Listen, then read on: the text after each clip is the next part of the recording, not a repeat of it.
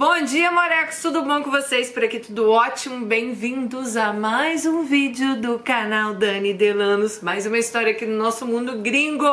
Se você gosta das nossas histórias, já deixa seu joinha, se inscreve no canal, clica na playlist do Mundo Gringo aqui embaixo no box de informação e vem ficar aqui com a gente, porque aqui tem história real, da vida real. Você vai chorar, você vai rir, você vai ficar com raiva, você vai querer tomar Rivotril. Ah! Aqui, gente, dá de tudo. Casos de família, sobrenatural, mulheres de sucesso, histórias de amor, histórias abusivas, infelizmente. Mas aqui tem de tudo porque aqui é vida real. Não vai ser um mar de rosas todos os dias, né? Aqui a gente conta as histórias da vida real. Bom, e já que é a história da vida real, simbora com mais uma de hoje. Dani me chama Alice. Descobri seu canal através das recomendações do YouTube. Tá vendo porque que o joinha de vocês é importante? Porque o joinha, gente, o YouTube entende que vocês estão gostando do conteúdo. Ele vai fazer o quê? Recomendar para outras pessoas. Outras pessoas vão ver, vão gostar e vão mandar as histórias pra gente. Assim a gente vai ter sempre história aqui para contar.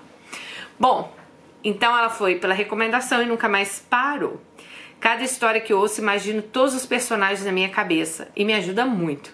Por isso decidi escrever minha história como superei meus relacionamentos abusivos? Sim, Dani, não foi um. Como tento seguir minha vida depois de tantos traumas? Nasci numa família bem estruturada, graças a Deus. Meus pais nunca me deixaram faltar absolutamente nada. Minha infância foi ótima, mas aprendi a trabalhar muito cedo. Minha mãe costurava e aos oito anos de idade aprendi com ela a fazer esse tipo de serviço Desde então, nunca mais parei, que é minha paixão. Aliás, gente, eu quero mandar um beijo para todas as costureiras que me seguem aqui no canal, artesãs, todas as mulheres, né? Mas eu digo elas porque eu sei que elas trabalham, elas falam, Dani, eu costurei ouvindo você, Dani, fiz minhas coisas ouvindo você. Deixar um beijo para ela e para todas vocês, mulheres aí de super sucesso aqui que acompanham a gente. E eu fico muito feliz quando ela. Tem uma costureira que ela me acompanha, eu sei que ela sempre fala assim: Dani, hoje eu assisti 10 vídeos. tipo, fiz não sei quantos vestidos. Ai, gente, muito bom, muito bom mesmo. Bom, morro de orgulho em dizer que comecei a trabalhar cedo, mas tenho meu próprio, que tenho meu próprio dinheiro desde muito nova. Nunca, nunca ajudei nas contas da casa. O que eu fazia era apenas para o meu consumo, minhas besteiras, para minha beleza, já que sempre fui muito vaidosa. Meus pais me prendiam muito, não me deixavam sair para qualquer lugar ou com qualquer pessoa. E agradeço muito a eles por isso, pois se tivessem aberto mão da minha rigorosa criação, não sei o que seria de mim, já que a maioria dos meus colegas da época da escola hoje estão envolvidos com algum tipo de droga, algumas com casamentos infelizes e por aí vai. Aos 16 anos eu conheci um rapaz que era da igreja que eu frequentava, um homem lindo, alto, forte, maravilhoso. Todas as meninas eram loucas por ele, porém ele tinha quase o dobro da minha idade. Eu sempre fui muito magrinha, miudinha, aparento ter menos idade do que realmente eu tenho. Por isso achei que ele nunca teria olhos para mim. Até que começamos a conversar por rede social e começamos a ficar juntos. Meus pais nem imaginavam isso, que ela ficava lá com um cara mais velho, né? Ai, meu Deus já que eu dizia para eles que ele era apenas meu amigo. Uma vez ele até fez um passeio com a minha família, mas ninguém desconfiou de nada. Depois de um tempo, meus pais conversaram comigo e disseram que a partir daquele momento eu poderia namorar dentro de casa seguindo a regra deles. Meu Deus, Daniel parecia flutuar de felicidade. Logo em seguida, chamei ele para almoçar na minha casa e apresentei ele como meu namorado. Dani, ele nem tinha me pedido em namoro. Meu Deus. Eu já fui logo adiantando as coisas, porque não era para mim esse negócio de ficar se escondendo. Ele era muito legal comigo, muito bom para mim, me dava bem com toda a família, né, dele, ele com a minha. Porém, como amigos, os amigos dele eram mais velhos que eu, sempre faziam piadinha pela minha idade e por ele estar comigo. Foi aí que eu comecei a tomar ranço de todo mundo. Porque meu namorado, quando eu via essas coisas, ele nunca me defendia. Esse namoro durou pouco tempo. Esse namoro durou pouco tempo. É, um ano e dez meses. E logo nós terminamos. Mas foi tudo numa boa, cada um seguiu seu caminho sem ressentimentos. Até hoje eu cumprimento ele na rua. Pouco tempo depois se passou, comecei a fazer um cursinho no bairro, ao lado de. Ao la... Ah, o bairro ao lado. E sempre depois do curso ficávamos andando nas lojas, medindo a rua, diz ela. Ah, andando para lá e para cá, medindo a rua, né? Eu e minha colega, que também fazia curso, andávamos lá. Até que um dia encontrei um colega que conversávamos no Facebook, ele me apresentou um amigo dele. Bom, vamos dar o nome desse amigo de Lucas. Lucas era um menino engraçado, não tão bonito, mas fazia meu estilo. Depois daquela terça, começamos a conversar pelo Facebook, já que naquela época não existia ninguém ainda usando o WhatsApp. Dani, eu me encantei por Lucas. Passamos o dia inteiro conversando, até que nessa mesma semana nos encontramos e nos beijamos. Ali nascia um amor lindo, tão puro, e eu estava prestes a viver os meses mais felizes e mais tristes da minha vida. Lucas era literalmente o namorado dos sonhos. Logo apresentei para os meus pais. Conheci é, Conheci a família dele, ficamos muito próximos. Viajamos juntos, passeios, almoços em família, eles me amavam. O pai dele me colocava num pedestal e a madraça também. Aqui em casa era a mesma coisa. Eu nunca havia visto uma, a minha família tão feliz. Para o meu pai era Deus no céu e o Lucas na terra. Ele me trazia presentes, fazia de tudo para agradar meus pais. A gente não se desgrudava. Era um namoro invejado por muita gente eu ainda estudava no ensino médio e ele me levava flores na saída da escola, minhas amigas ficavam babando e eu me sentia uma princesa. Com oito meses de namoro, ele resolveu fazer uma tatuagem com meu nome. Achei loucura, mas gostei. Na minha cabeça, a gente ia ficar junto para sempre. Ah, meu Deus, esse negócio de tatuagem com nome. Conversamos o dia todo por mensagem. À noite dormíamos no telefone. Lembro que eu gostava de escutar a respiração dele. Dano do céu, como adolescente é bobo. Enfim, eu estava no céu. Com um ano e quatro meses de namoro, começamos a pensar na ideia de casar. Porém, a gente era jovem. Não tínhamos muito recurso para isso. Mas mesmo assim a gente pensava. Ele chegou nos meus pais e pediu minha mão em casamento. Eu em êxtase de tanta felicidade. Sempre tinha imaginado construir minha família ao lado de Lucas. Já tínhamos até o nome dos nossos filhos na mente. Detalhe: a gente não tinha transado ainda, pois o respeito que tínhamos pelos nossos pais era muito e a consciência pesava só de pensar. Bom, começamos a olhar o orçamento de tudo: festa, igreja, lua de mel.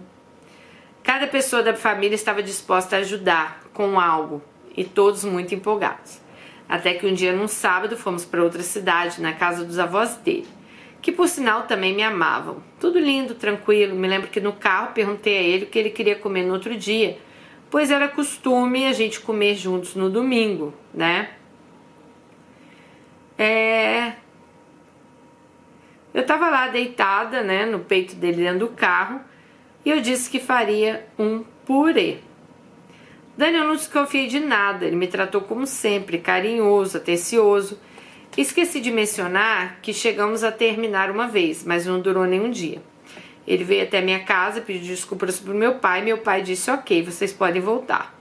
Mas esse negócio de vai e volta não funciona com a minha filha. Vocês têm que se decidir. Bom, continuando. No domingo ele foi para minha casa, porém já senti ele diferente, pensativo, o que não fazia parte do comportamento dele, já que sempre foi a diversão dos nossos finais de semana ali, né, estar tá juntos, comer com a família. Naquela tarde, ele me disse que não estava preparado para se casar. Bom, ele disse que estávamos apressando as coisas. Hoje, Dani, eu super entendo ele, sabe? Mas naquela época eu já tinha visto fotos de vestido de noiva. Minha família inteira já estava empolgada. Então não entendi muito bem. Mas no fundo eu tinha esperança que ele fosse voltar atrás. Só que não, e a partir dali tudo piorou. Aguentei tudo quieta, calada. É... Já que se ele terminasse comigo, né, e depois quisesse voltar, meu pai não ia aceitar. Então ela é tipo assim, ele devia estar tá, né, falando várias coisas para ela, não é hora de casar, devia estar tá falando várias coisas. E ela aguentou calada porque ela sabia que se terminasse, o pai não ia deixar eles voltar novamente. Então ela falou: "Bom, deixa eu ficar quieta, não vou discutir, vou aceitar aí tudo que ele tá falando, né?" Bom, o Lucas fez um WhatsApp, tá? É, coisa que ele sempre me proibiu de fazer. Hum, amiga, proibir de fazer um WhatsApp para mim já é uma bad, bad, bad red flag aí, né?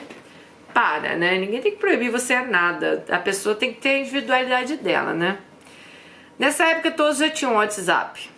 Bom, também fiz um, já que ele estava pouco se lixando para mim. E foi através de uma foto que ele postou com uma menina que eu percebi que ele realmente não estava nem aí para nada. A sensação é de que nada mais fazia sentido na minha vida.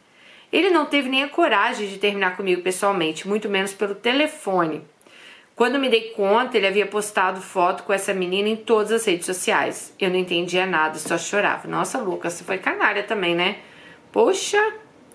Eu lembro que ele começou a me difamar no Facebook e expor todas as coisas que ele fazia para mim. Eu via aquilo e me doía a alma. Quando eu não via por conta própria, as pessoas me contavam. Minha vontade era de sumir de tanta vergonha, constrangimento. Eu ia para a igreja e pedia a Deus de joelhos que aquilo passasse, aquela dor, aquela vergonha, que se fosse para o bem de todos, para ele ficar aqui com ela e que me deixasse em paz.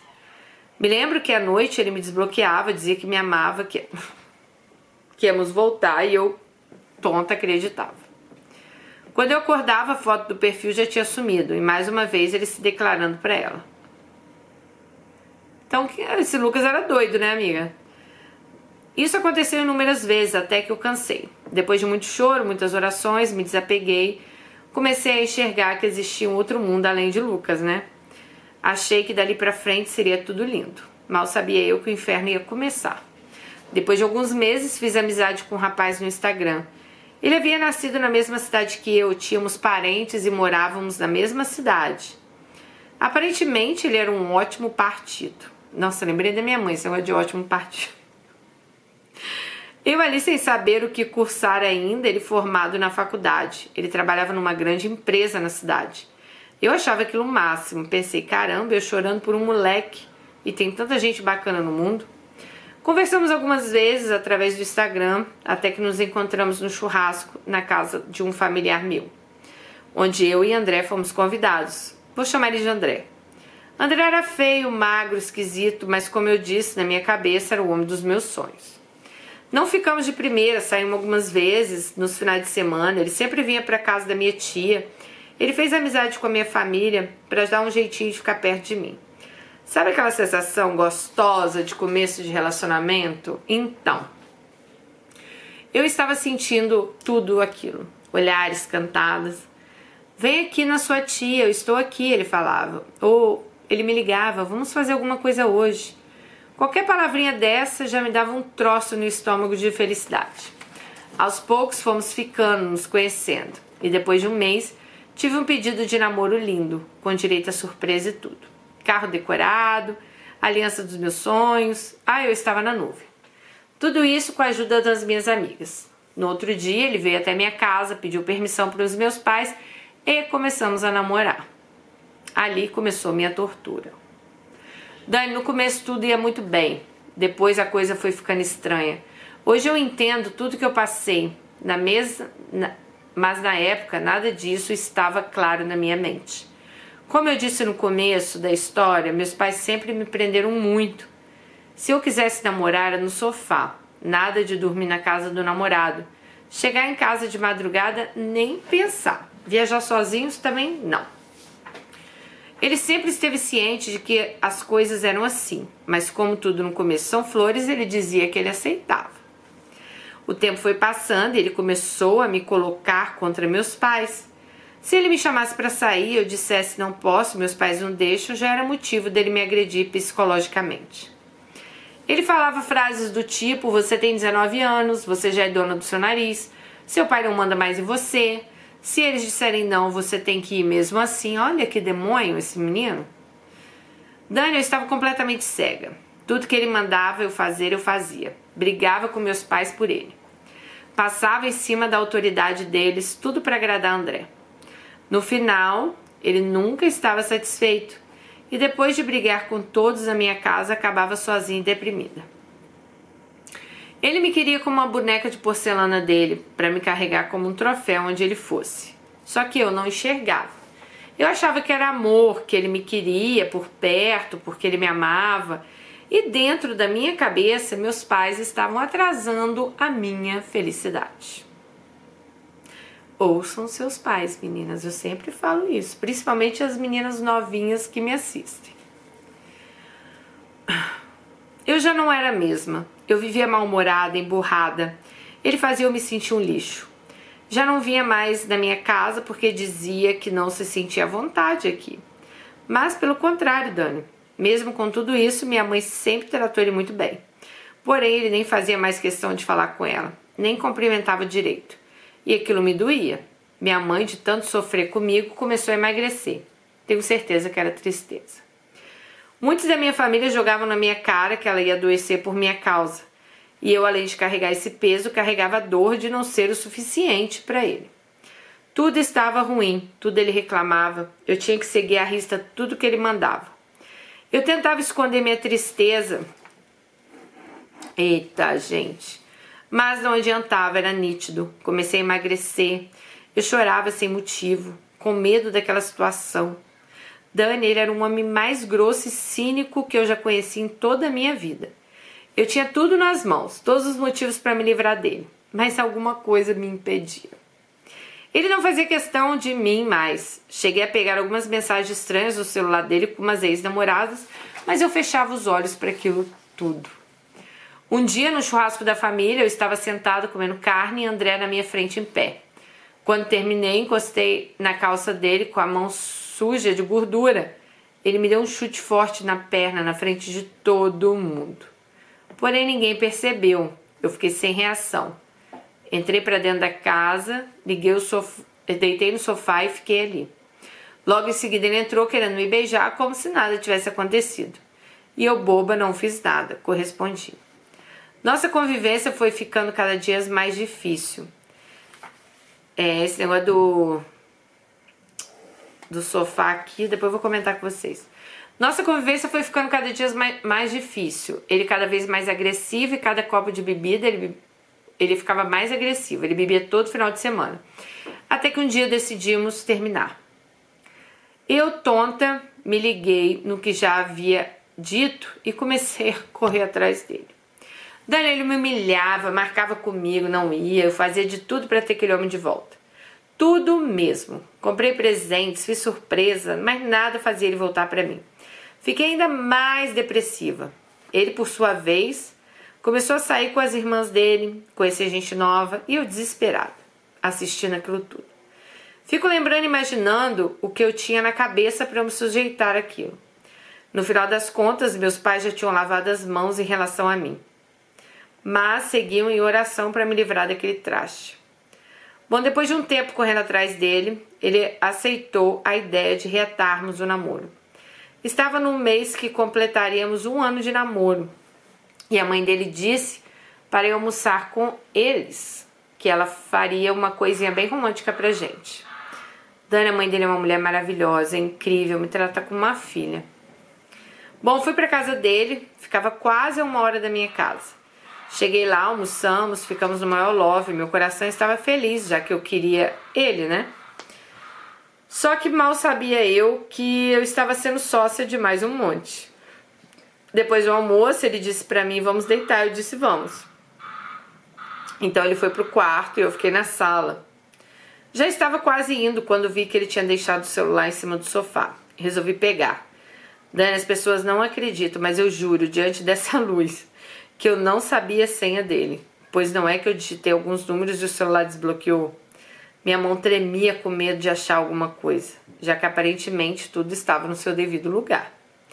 Abri o WhatsApp, para minha surpresa, ele tinha mandado uma mensagem da seguinte forma para uma moça: Moça, uma moça que eu tinha visto nas fotos do rolê lá que ele estava. A mensagem era: eu tô falando que quero namorar contigo, mas você não acredita. Me deu uma chance, deu uma chance para nós.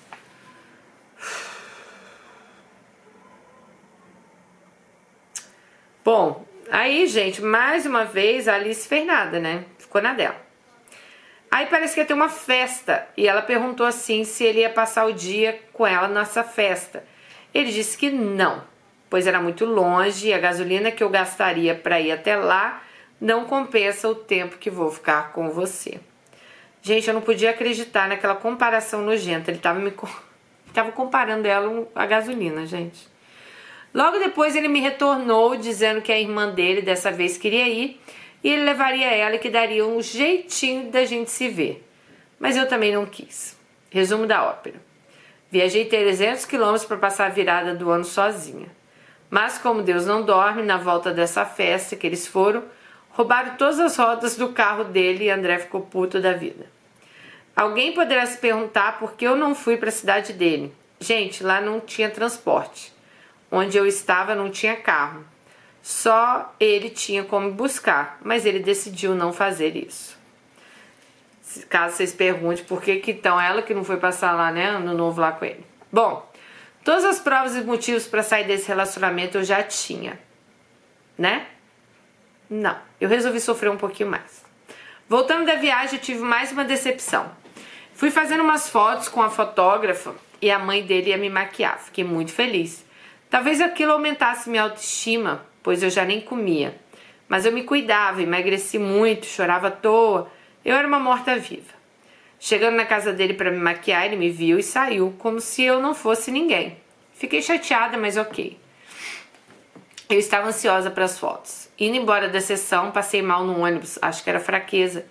Liguei para meus pais e disse a eles que eu desceria no pronto atendimento, já que não estava me sentindo bem. Dani, meu problema era psicológico. Nada mais. Encontrei com um amigo no hospital que conversou comigo e me disse: Alice, eu sei que você está assim por causa do André. Você é linda, um sonho de qualquer homem. Você não merece metade disso. Sai dessa vida, vai ser feliz, larga esse homem imundo, horroroso. E eu só chorava. Ainda no hospital, mandei uma foto para ele, talvez na esperança que ele fosse ao mesmo me perguntar o que estava acontecendo. Mas, para minha surpresa, o insensível que ele era visualizou e desligou o telefone. Só apareceu no outro dia. Mas algo dentro de mim já mudava. No outro dia ele apareceu na minha casa, mas eu disse para falar que eu não estava, eu não queria conversar com ele. Agora o jogo ia virar.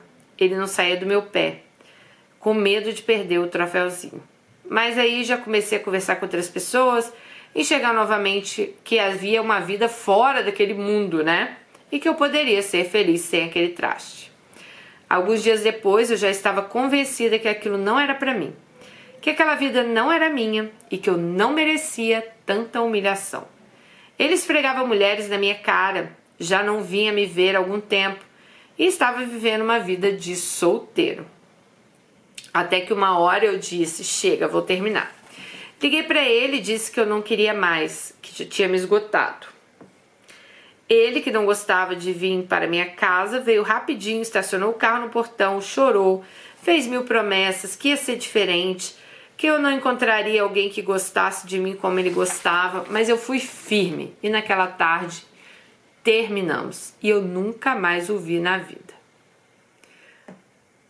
Pensa que terminou? Não. Vocês lembram do Lucas? Pois é, ele ficou sabendo que eu estava solteiro. Não. E logo deu um jeito de conversar comigo, de falar que sempre me amou, que queria voltar e mais uma vez eu caí na lábia dele.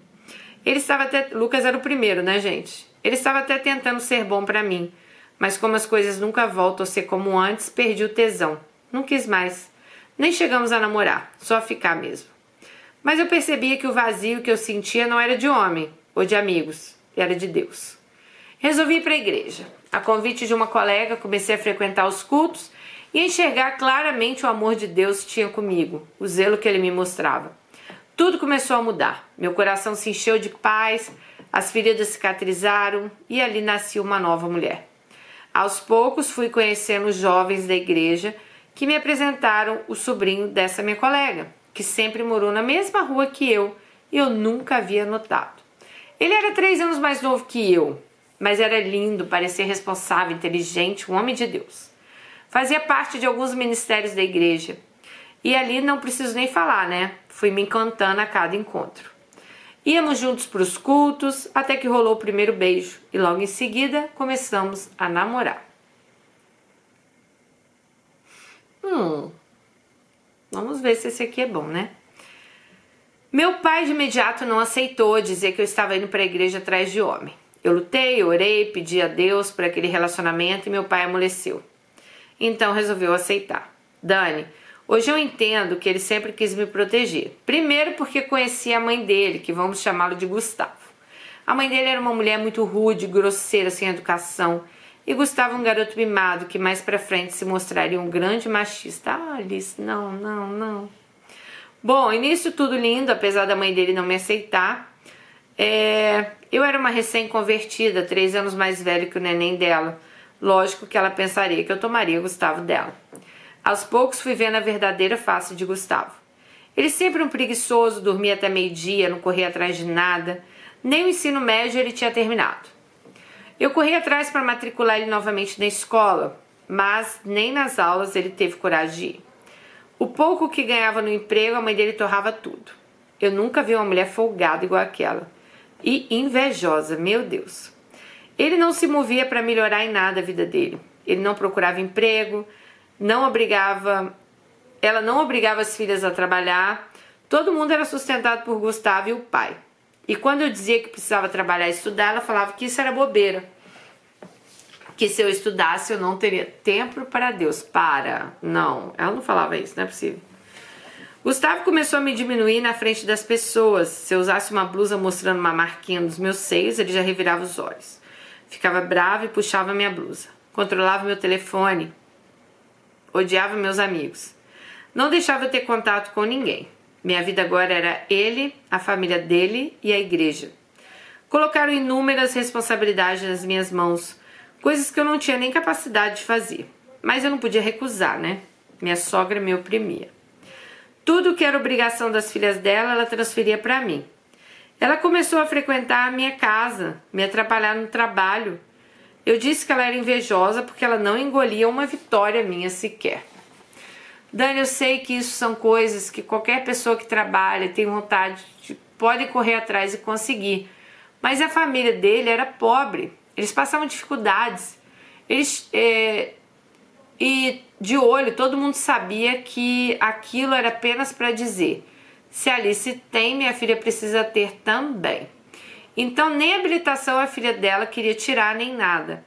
Ela não estava interessada, mas entrou só para fazer bonito. Logo, não deu para pagar a conta e abandonou. Eu que sempre corri atrás dos meus objetivos, comecei a pensar o que seria de mim naquela família. Aquele bando de gente preguiçosa e eu viver nas minhas custas. Bom, nas minhas, né? Porque Gustavo não fazia porra nenhuma, não trabalhava, porra nenhuma é por minha conta, tá, gente? Ela falou que Gustavo não trabalhava, minhas cunhadas muito menos. Aquilo foi me abrindo os olhos. Fui começando a tomar nojo daquela gente. Eu era uma mãe para eles, né? Tudo que tinha para resolver jogavam em mim. Até o médico de Gustavo eu pagava. Uma vez reclamei com ele porque ele estava dormindo até meio-dia e não procurava emprego.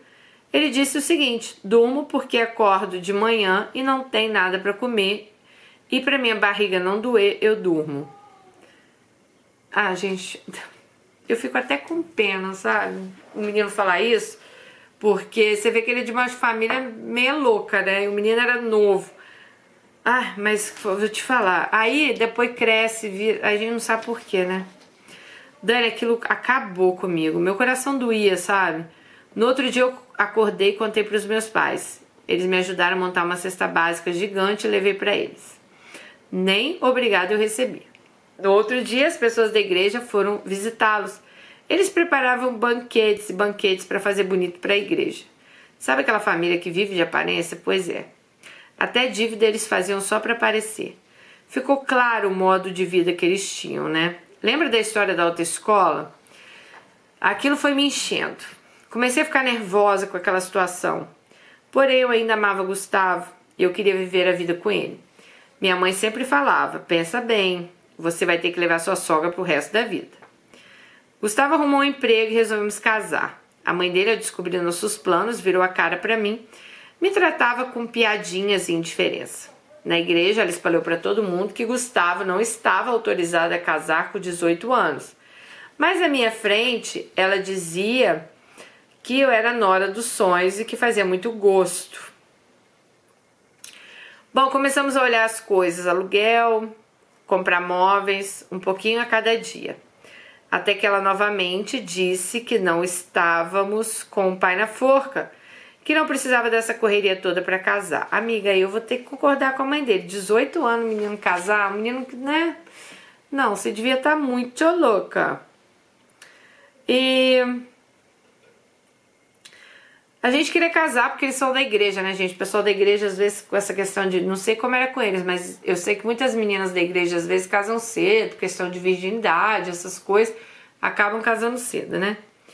Bom, isso tudo porque tinham planos de morar juntos até o final do ano. E mais uma vez a inveja dela falou mais alto. Vocês lembram da cunhada da habilitação? Pois é. Ela também namorava um rapaz irresponsável que fazia ela sofrer e nem emprego tinha. Já a mãe de, dele dizia para mim que ele não daria um bom genro, a mãe de Gustavo, né? Mas contrariando tudo aquilo, é, eles marcaram um casamento para o mesmo dia que eu e Gustavo havíamos escolhido oficializar nossa relação. E ainda me chamavam para organizar as coisas. Eu achava aquilo uma falta de respeito. Hoje sei do que eu me livrei, mas eu pensava: como eu não posso me casar com Gustavo sendo a nora perfeita e Fulano pode? Ali percebi que a inveja era o sentimento principal daquela família. Gustavo, cada dia mais possessivo, se revelando, mas já dizia que a mulher dele não ia trabalhar e que eu deveria ficar em casa como todas as mulheres da família dele. Gente, se Gustavo nem trabalhava, ele não queria que você trabalhasse também? Ele vai viver o quê? De vento? Esqueci de mencionar que minha sogra, ao saber que me matricularia num cursinho técnico, me criticou. Disse que eu largaria a igreja de lado. Ah, meu Deus do céu. E depois vocês falam por que, eu tenho ranço, né? Não é da igreja, eu tenho ranço de gente tapada por causa de religião, entendeu? E logo em seguida também se matriculou na escola, né? A sogra.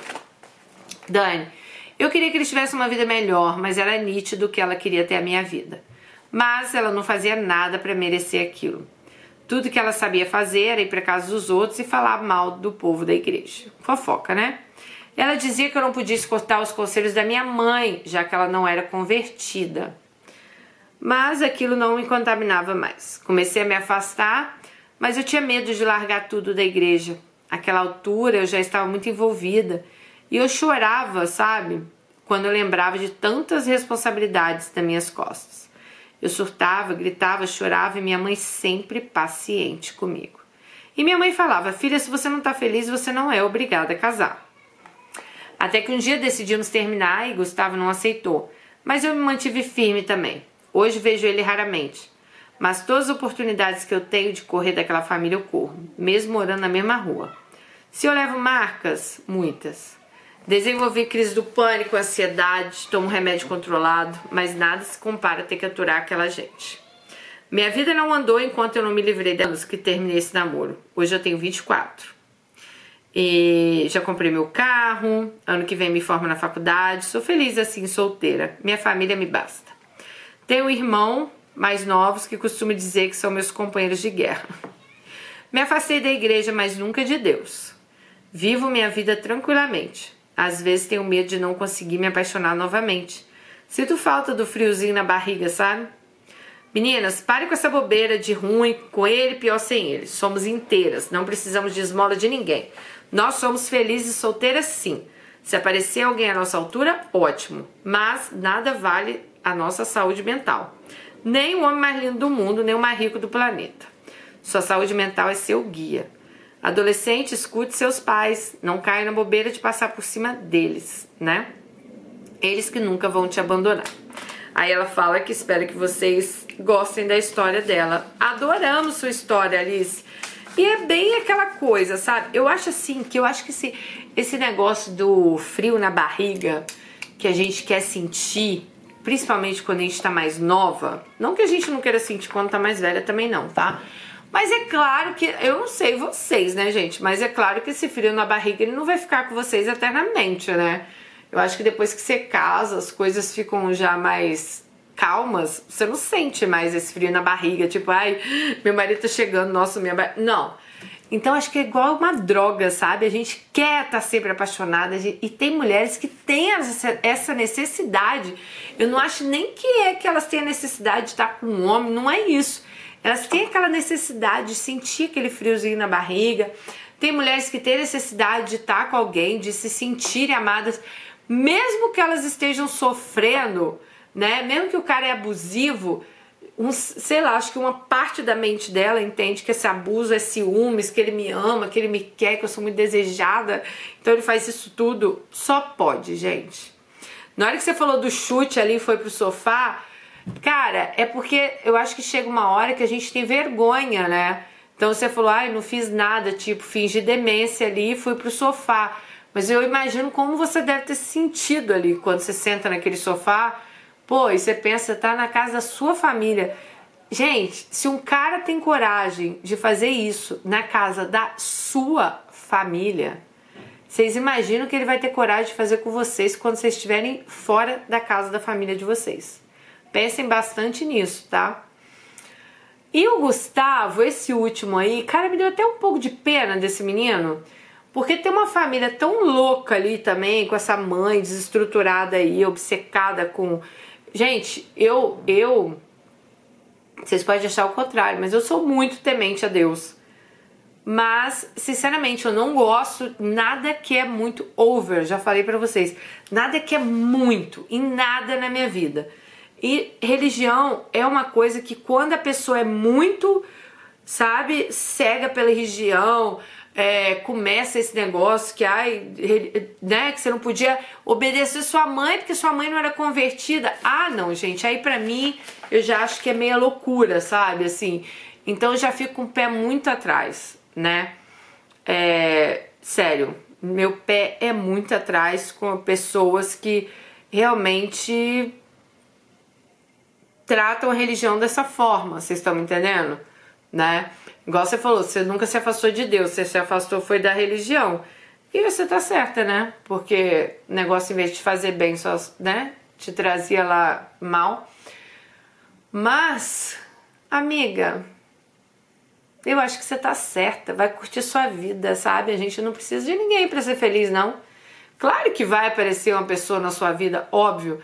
Mas é o bom é que eu acho que depois desses três relacionamentos aí, você é uma menina nova, você tem 24 anos. Achei loucura, né? Você queria casar lá com o primeiro, você queria casar lá com o terceiro, tipo. Não, pera, por que essa necessidade? E, e o que eu achei mais assim é porque você não vem de uma família desestruturada. Eu entendo muitas meninas, às vezes, quando elas não têm uma estrutura familiar e elas querem casar.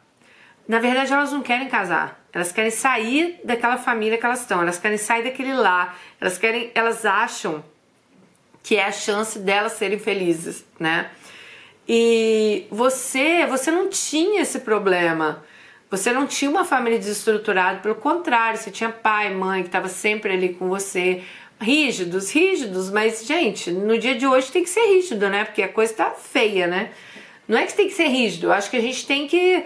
Sim, eu me meto sim na, na, nas questões dos meus filhos. Eu vou deixar ver minha filha se estrepar? Sei lá, ver meu filho se estrepar? Entendeu? Eu não, eu vou estar tá ali, eu sou mãe deles e eu quero melhor para eles, né? Então, sim, eu também me meteria sim, né? E caraca, você teve três relacionamentos, três abusivos, né? Difícil, né, amiga? Então, cuidado pro quarto você preste atenção em todos os sinais, você já assiste a gente aqui, você já está mais que né, focada nisso.